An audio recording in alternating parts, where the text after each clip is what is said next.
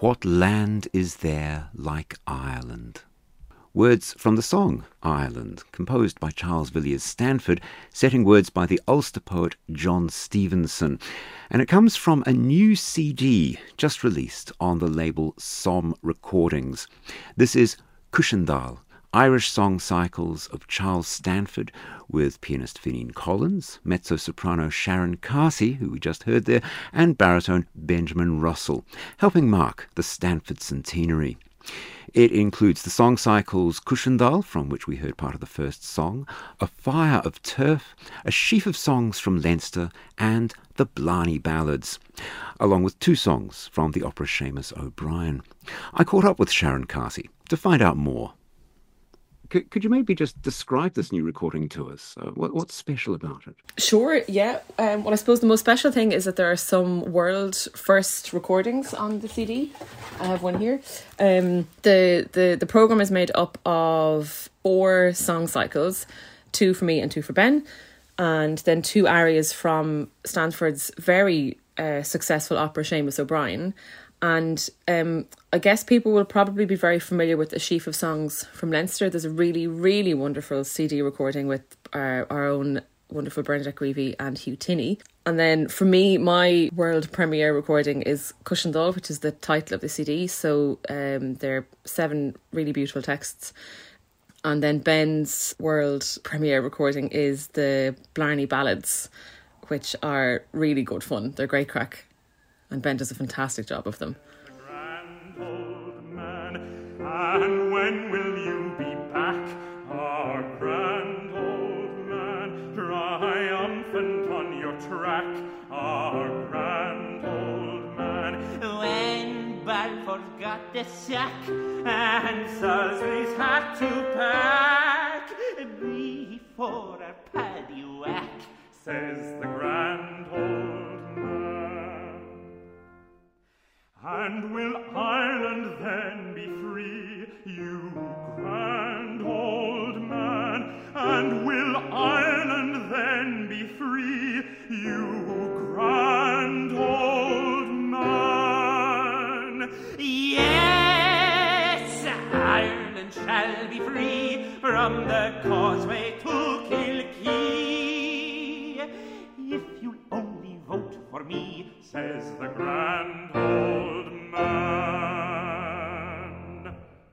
The versatile Benjamin Russell there, once again with Fionn Collins, singing the end of The Grand Old Man from Stanford's Blarney Ballads, a sequence of three extraordinary political parodies from the early 1890s. In that song, the grand old man in question is British Prime Minister William Ewart Gladstone for whom Stanford clearly had very little time. But let's return to Sharon Carty and the cycle Cushendall. We talked about the wonderful sense of atmosphere that Stanford brings across in these songs. The songs, with a couple of exceptions, are very still. Um, the the doll song itself is incredibly beautiful. It's really atmospheric. Um, you know, describes a seascape. Um, yeah, there's a little bit of to and fro about tempo, particularly on Cushendall, actually. But I, I hope what we have was um, captures that really wonderful atmosphere. Um, and then there also there are also some there's, there's a there's two songs about animals. Um, the crow comparing it to an attorney. So it's like the, the crow is the, the lawyer of the, the animal world or the the ornithological world. Um, which is it, it and it's kind of in a in a teasing kind of tone. And then there's a really really funny song about a daddy longlegs and how the daddy longlegs deposits his legs in his um I guess, housemates or the, the human housemates porridge asking him please not to do that. So there's there's what, what there's, there's a broad there's a broad range of atmospheres certainly.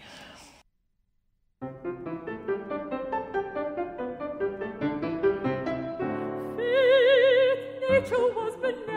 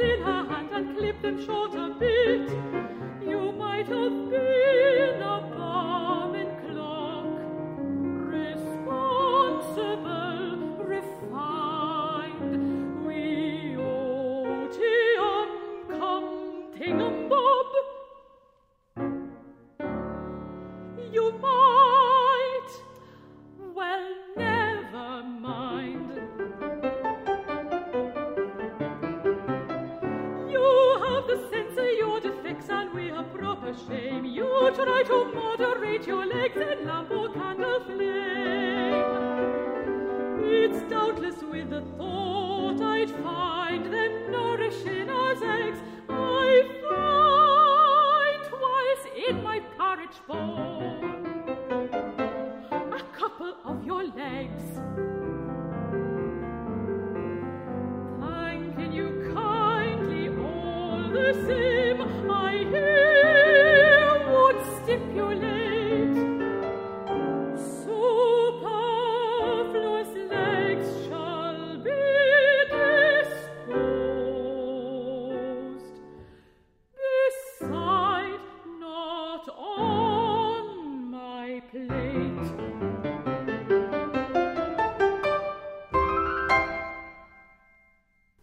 Song Daddy Long Legs. Observant listeners might have recognized the magic fire motif from Wagner's opera The Valkyrie, just dropped in there as the insect approaches the candle flame. There's all sorts of surprises in store with these songs. Sharon spoke especially also about the title song, Cushendall, and that offers quite a contrast in tone as we now enter the land of memories and the exile's dream of return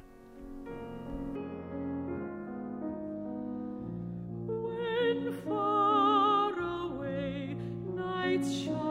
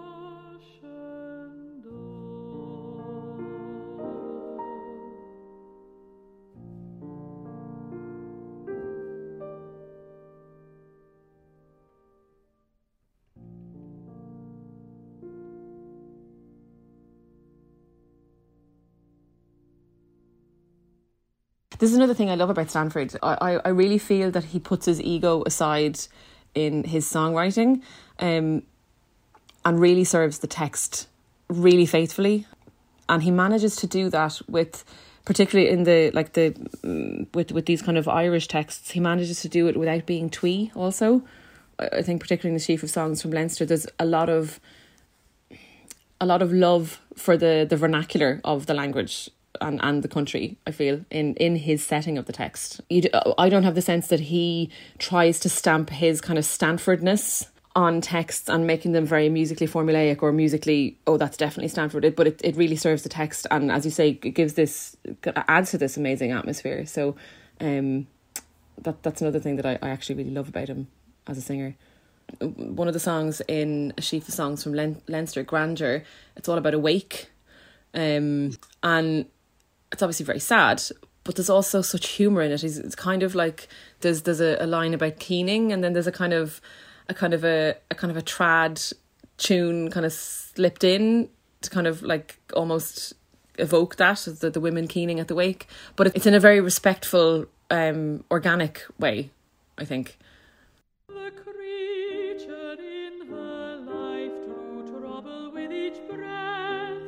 She was just poor Jim Burns' wife, but she's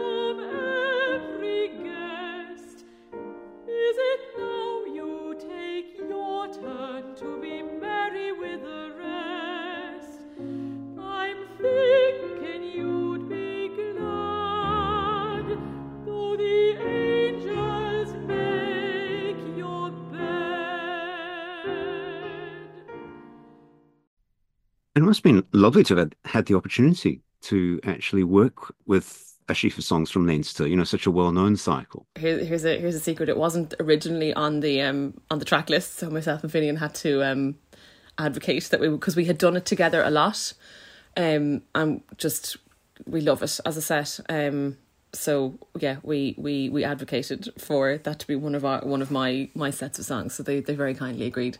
And of course, as you say, I mean, it uh, it draws on a wonderful recording legacy. I mean, we all Yeah. remember uh, Bernadette Greevy's recording with Hugh Tinney. Yeah, and Brenda Greavy is someone who was really special to me. She really looked out for me when I was starting out, and um, yeah, it's a real it's a, it's an honor to kind of be the next person to have recorded this after her. It's really yeah, kind of quite a scary but special honor.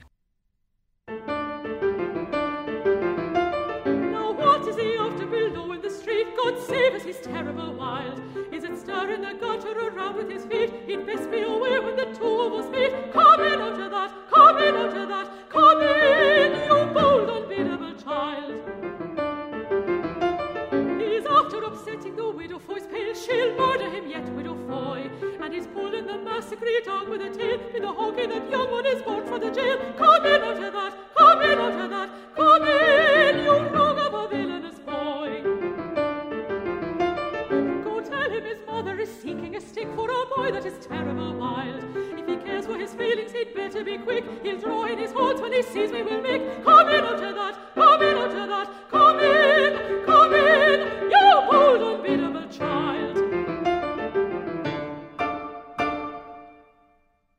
last time I heard Sharon and Finghin perform together, their program included songs by Muriel Herbert and Rebecca Clarke, two composers who'd studied with Stanford at the Royal College of Music. I couldn't help wondering if they'd noticed anything in common between these different composers' styles. It's that's a really interesting question. It's something that that actually came up has you know kind of been in the back of my mind, and we, we kind of talked about when we were preparing stuff. That I think it's such a because he taught a lot of really important composers. You know, he taught John Ireland, he taught, taught Vaughan Williams, and John Ireland went on to teach Benjamin Britten, and I think you know listening to all of those, they they have very disparate styles, but what they all have in common is that they have this incredible ability to create an atmosphere and serve the text. Like Rebecca Clarke's The Seal Man is one of the most astonishing songs, I think, in existence. It's just like it's an opera in five minutes. It's incredible, which I think is a sign of an incredible teacher. That they, he, he, he clearly, to me, brought out each individual's um, gifts. Let's finish with a song from Shamus O'Brien, one of Stanford's operas. This is Where is that man that is coming to marry me? Finghin Collins is the pianist once again, with mezzo soprano Sharon Carty.